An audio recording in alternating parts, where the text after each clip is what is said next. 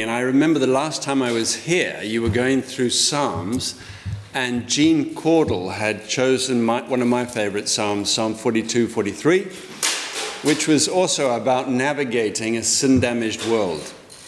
And it comes from the same sort of place as the Psalm we're looking at today, Psalm 73. Acknowledging that things are not the way they're supposed to be the big story, according to the Bible, is that God made all things well and good.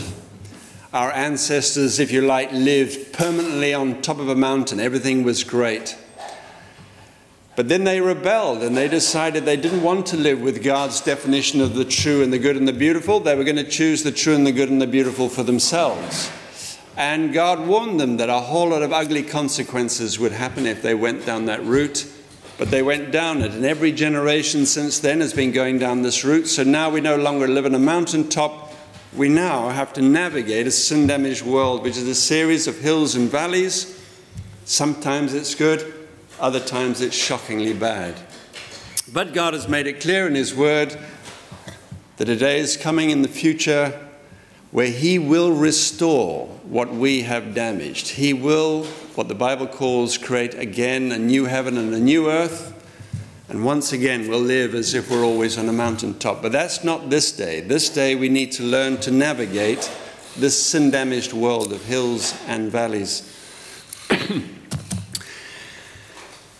and it's helpful to remind ourselves that when we think of a sin damaged world, it's not just sin out there, it's also within us here the psalmist is going to talk about just how distorted his view was of life when he took his eyes away from what his Lord had been teaching him. I have to confess that I exhibit all too many signs that I am also damaged by the fall. I worked out that I am a truth seeker as well as a truth avoider. It seems to me that we fallen human beings like the idea of truth in general, but we're not too wild crazy about all that transparency and open honesty all the time.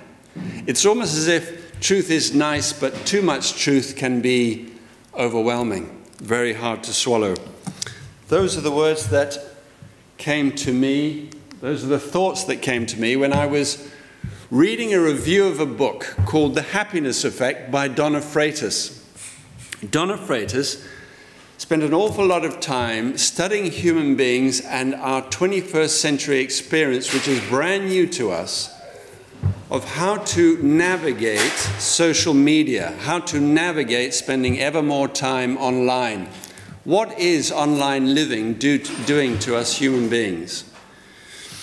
And Donna Freitas says that the media plays up things that are not as significant as something that is far more significant. She says this that we, we hear about bullying and stalking and sexting, and these are not pleasant, of course, but she says there is something far more insidious that is damaging us human beings. She says simply this online life requires the simple, unrelenting drive to look perfect and successful at all times. 75% of the downloads of the software Facetunes are apparently done by young women who use Instagram. Facetunes allows you to alter your face to the perfect face you always wanted and then alter your body before you place the perfect you online, whatever your social media choice is. Donna Freitas' book, The Happiness Effect, has been given this rather revealing subtitle How Social Media is Driving a Generation to Appear Perfect at Any Cost. And apparently, churches are discovering that as social media shaped people walk into church totally uncertain about just how authentic, how true they can be in a, in a culture that is pushing them to look perfect at all times. But in a church community like the one here, where we value this countercultural, countercultural habit, this process of discipling, where we very soon discovered that this God centered process of transformation that is altering us requires us to be honest with God, to be at the very least be transparent with God. You see, discipleship helps us to throw off those ugly shackles that sin has forged for us, but it will require us to touch reality all the time as God defines it. The, oh, I'm pointing there, aren't I? laptop. The, uh, it seems to me that God ensured that Psalm 73 was placed in the Bible for a very simple reason. Because God is looking for real relationship with his people, honest, true relationship. In other words, God wants us to be able to articulate our doubts, our fears, and dare I add this one, even our disappointment with the way He runs the planet. The author of this psalm is disappointed with the way God runs the planet and he articulates it.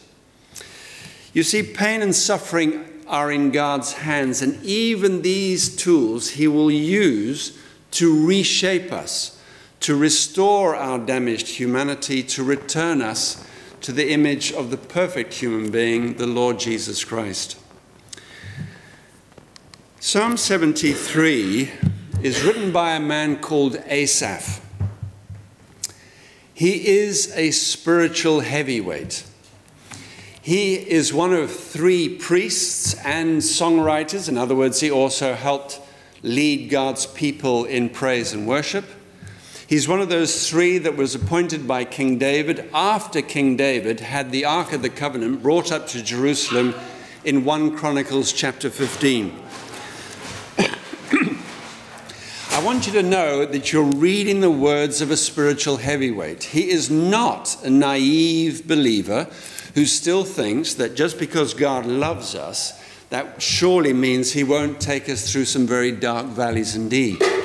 Valleys that are designed to reshape us, to restore our humanity. Here is a leader of God's people, and yet he uses this psalm to acknowledge the fact that his fallen human tendency starts to distort his view of life. He starts to see life without the benefit of those biblical lenses, lenses that the Spirit of God is shaping for all of us through his word and through His world. A lens that allows us to touch reality because we get to see life as God sees it. Well, let's follow Asaph because clearly he is very confused. Remember, Asaph is writing this psalm on the other mountaintop. So, verse 1 is on the first mountaintop, verse 28 at the end is the second mountaintop.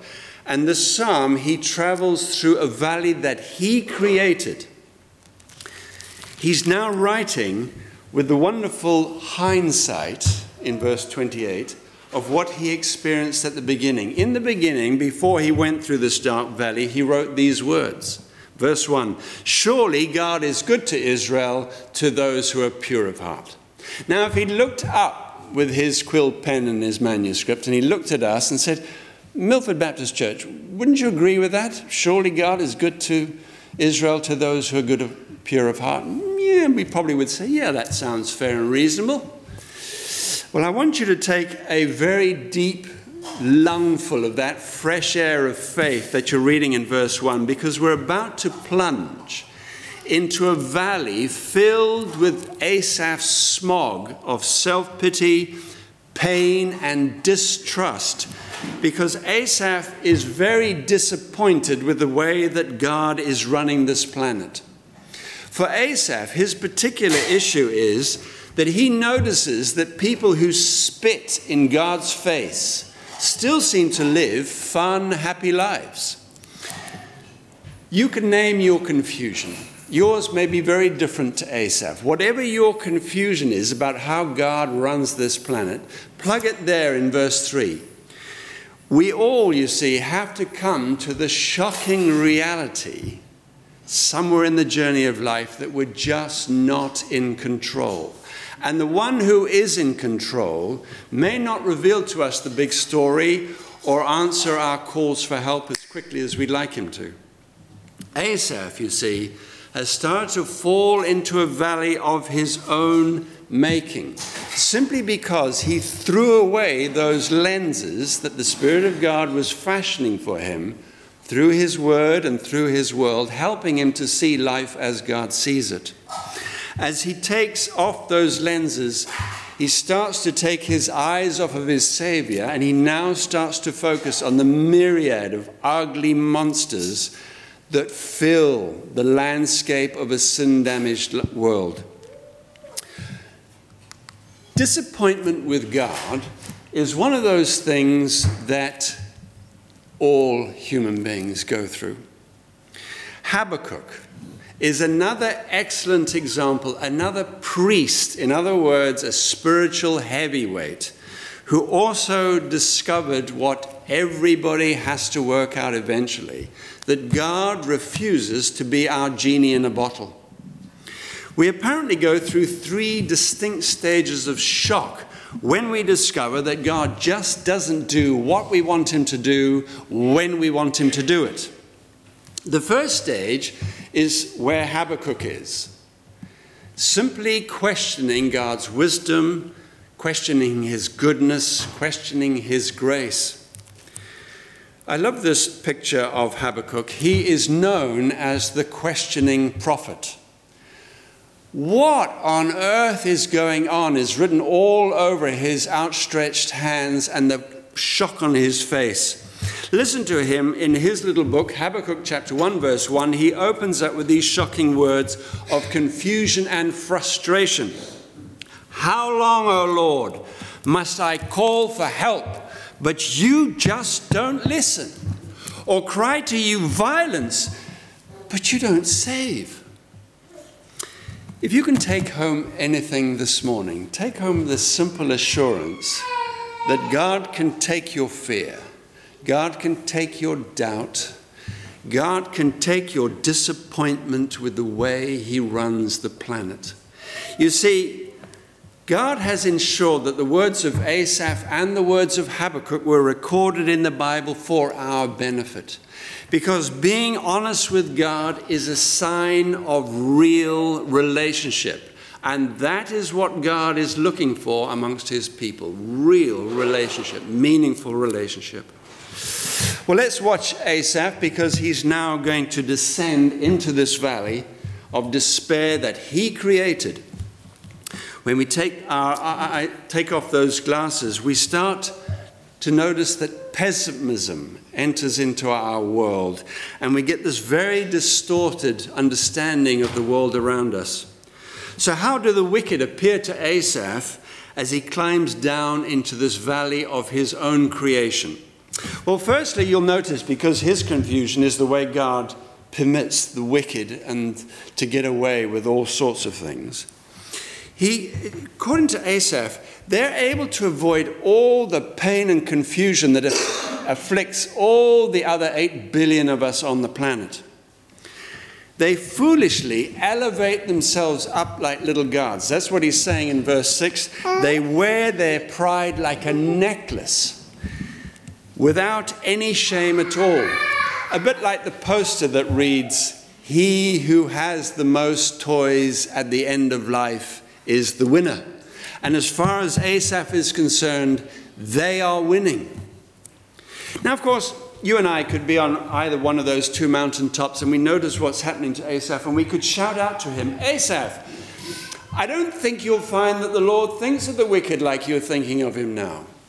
We might want to quote Isaiah chapter 57. We could say, Asaph, long after your time, this prophet Isaiah is going to be inspired by God to write these words Isaiah 57, verse 20. The wicked are like the tossing sea, which cannot rest, whose waves cast up mire and mud.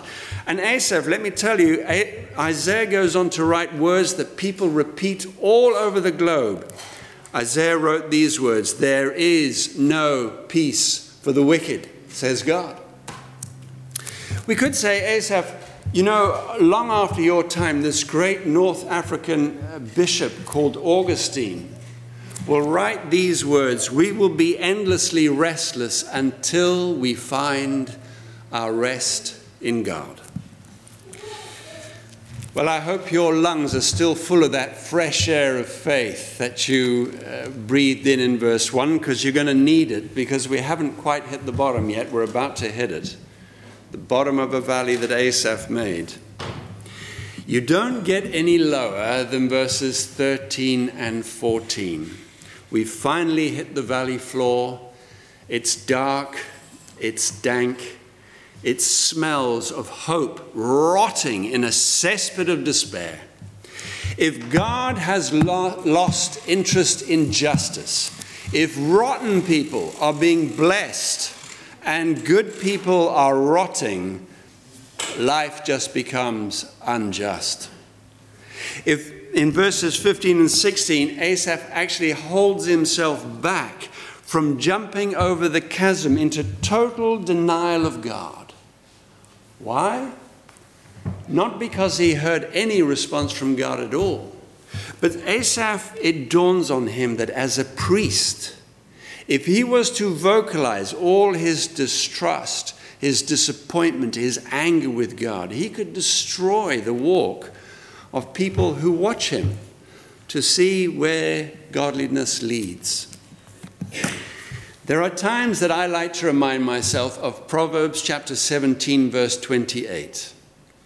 Even a fool can appear wise if he just teaches himself to keep his mouth shut. That's where Asaph is. Now, for Asaph, of course, the shock came from discovering that even at the bottom, he never heard a word from God. But for Habakkuk, the shock was exactly the opposite. God responded to Habakkuk's doubts. He responded loudly and clearly, and Habakkuk wrote it in his little book, Habakkuk chapter 1, verse 5. God tells Habakkuk exactly what he didn't want to hear. Listen to this I am about to do something in your days that even you will not believe, even if I tell you.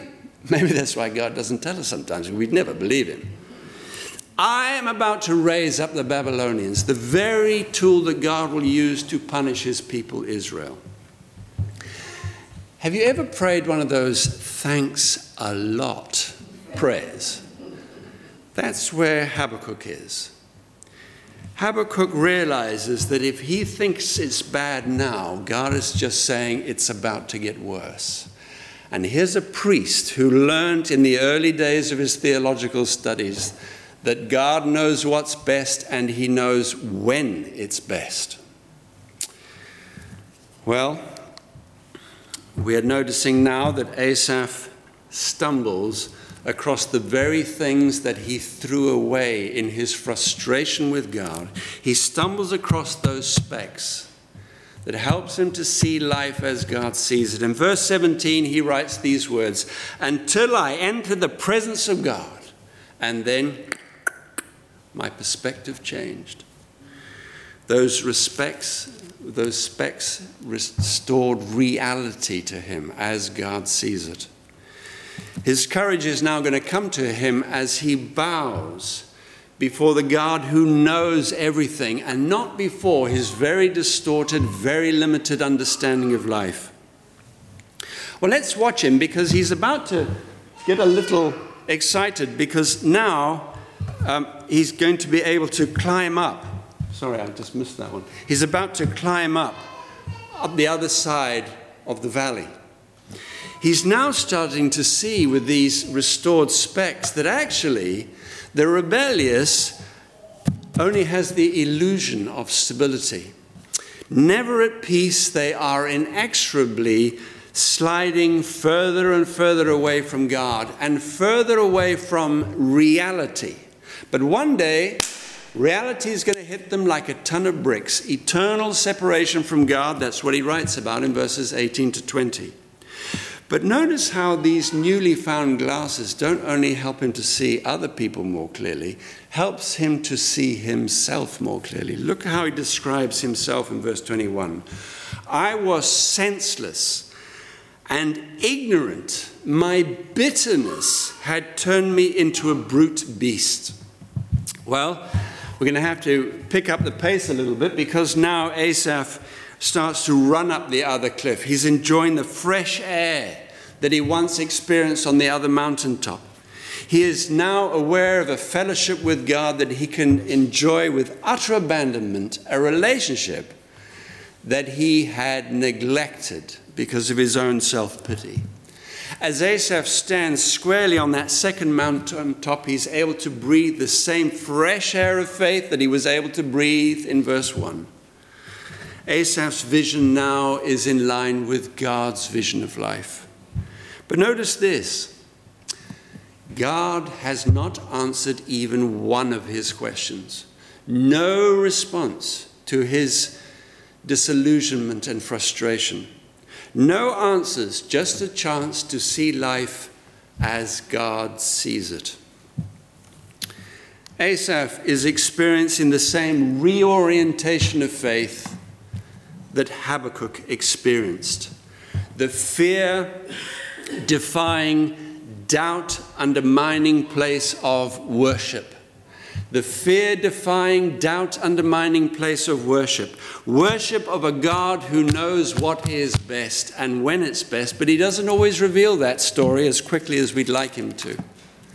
You see, that might be why we worship him and he doesn't worship us because he knows what's best and he knows when it's best. Well, it's time for me to conclude. Horatio Spafford was a godly man who put his wife and three daughters on a ship bound for New York.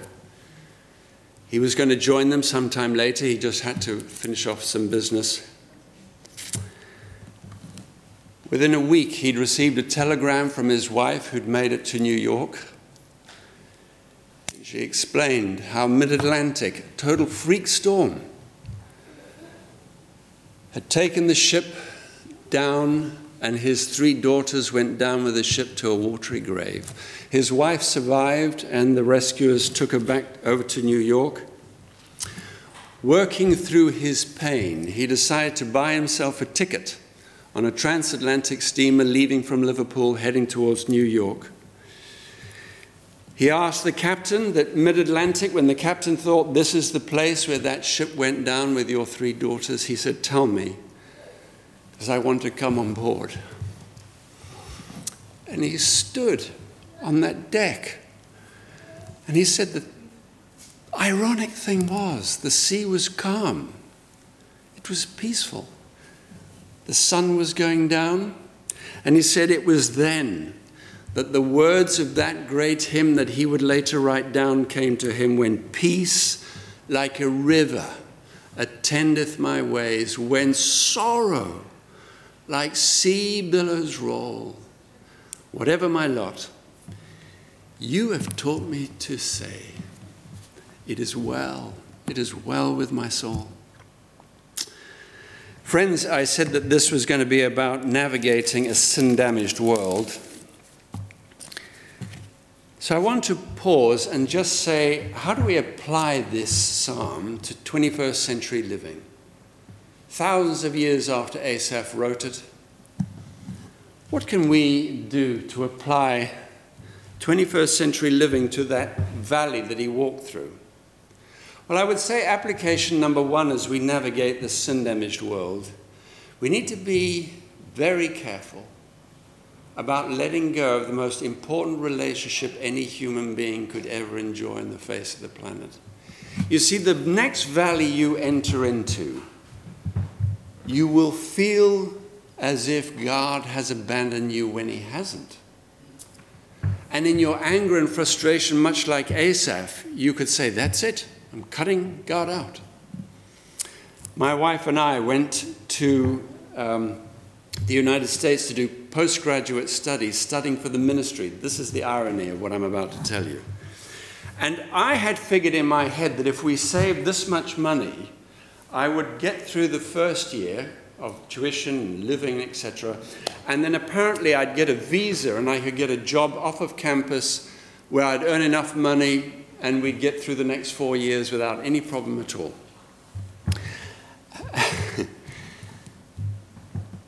And somewhere in the back of my mind, I was just thinking, Lord, you know, go help the famine in Africa. You don't have to worry about me. I've got this sorted. I've, I, can, I can manage this. And God is about to teach me that it's dependence and relationship that He's looking for. And I remember in that first week going to pay that first semester of tuition, and I looked at the bill wow, this is high. And I went home and I calculated we didn't have enough money to make it to that first milestone on my cunning plan where I could get a visa.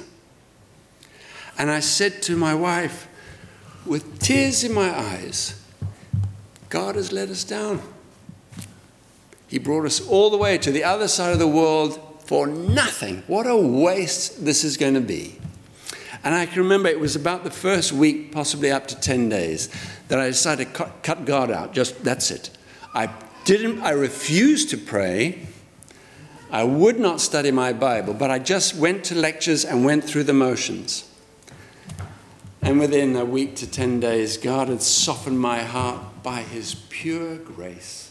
He was going to meet all our needs another way, not by my cunning plan, His way. Friends, beware.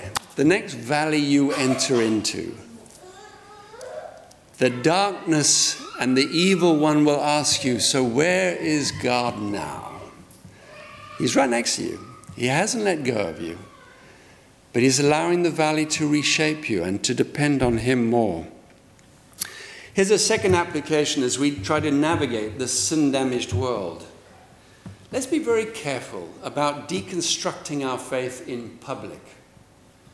It's now very popular on social media. During the pandemic, I think I tracked two or three Christian leaders on both sides of the, of the Atlantic who gave up on God. They walked away. Significant Christian leaders, usually it was the ethics of the Bible or, or something that really bothered them about church life.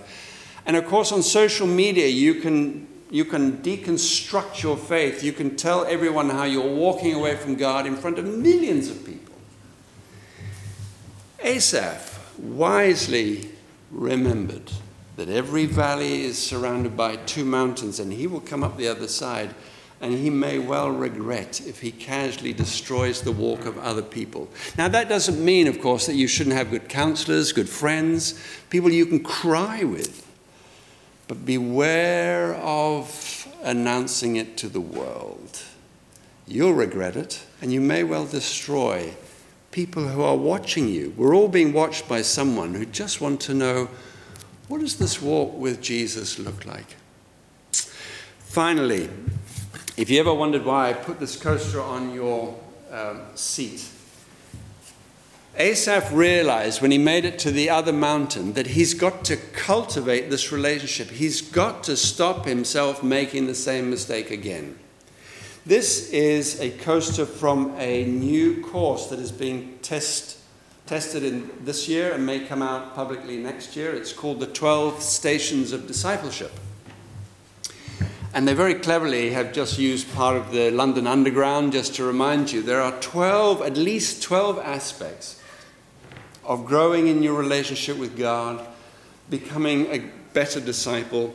12 stations that you're going to have to constantly revisit.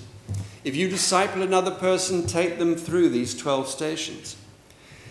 Now, take for example, I'm looking at care if you flick the, poster, uh, the coaster over and then you look up what does care mean? Care. Bottom left hand corner. We care for ourselves and those around us. In other words, part of your discipleship is looking after what God has given to you and then looking after other people as well. If I flick it round, um, notice. What on earth is notice? Well, if I flick it over, notice top right hand corner, we notice God in Scripture and the world. So we take his word seriously. We study scripture in order, like Asaph, to work out how God responds to me and this world. But we also notice God in the world.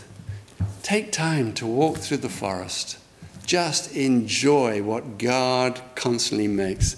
Look at little people and notice that God's hand is upon little people. And they often reflect just the joy and fun that God thoroughly enjoys.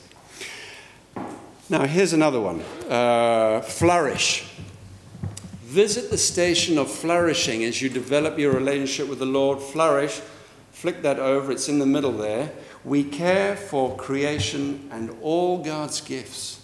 In other words, we know that our ancestors and us have damaged God's creation, and we want to do our bit to restore what we can in our little part of the world.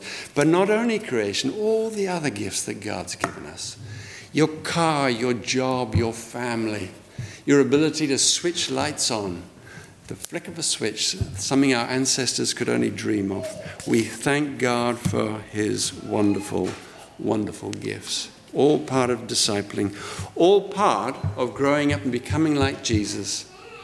Because God wants us to be free samples of Jesus to everyone who wants to know what is your God like? Friends, let's be people who live transparent lives before God. Let's be people who can take the pain of the world before the throne of grace because we know that this relationship, living transparently before God, is the most important relationship. The essential part of that relationship is living transparently before Him because no one can live a better relationship than a transparent relationship with the Lord Jesus Christ. Amen. Lynn.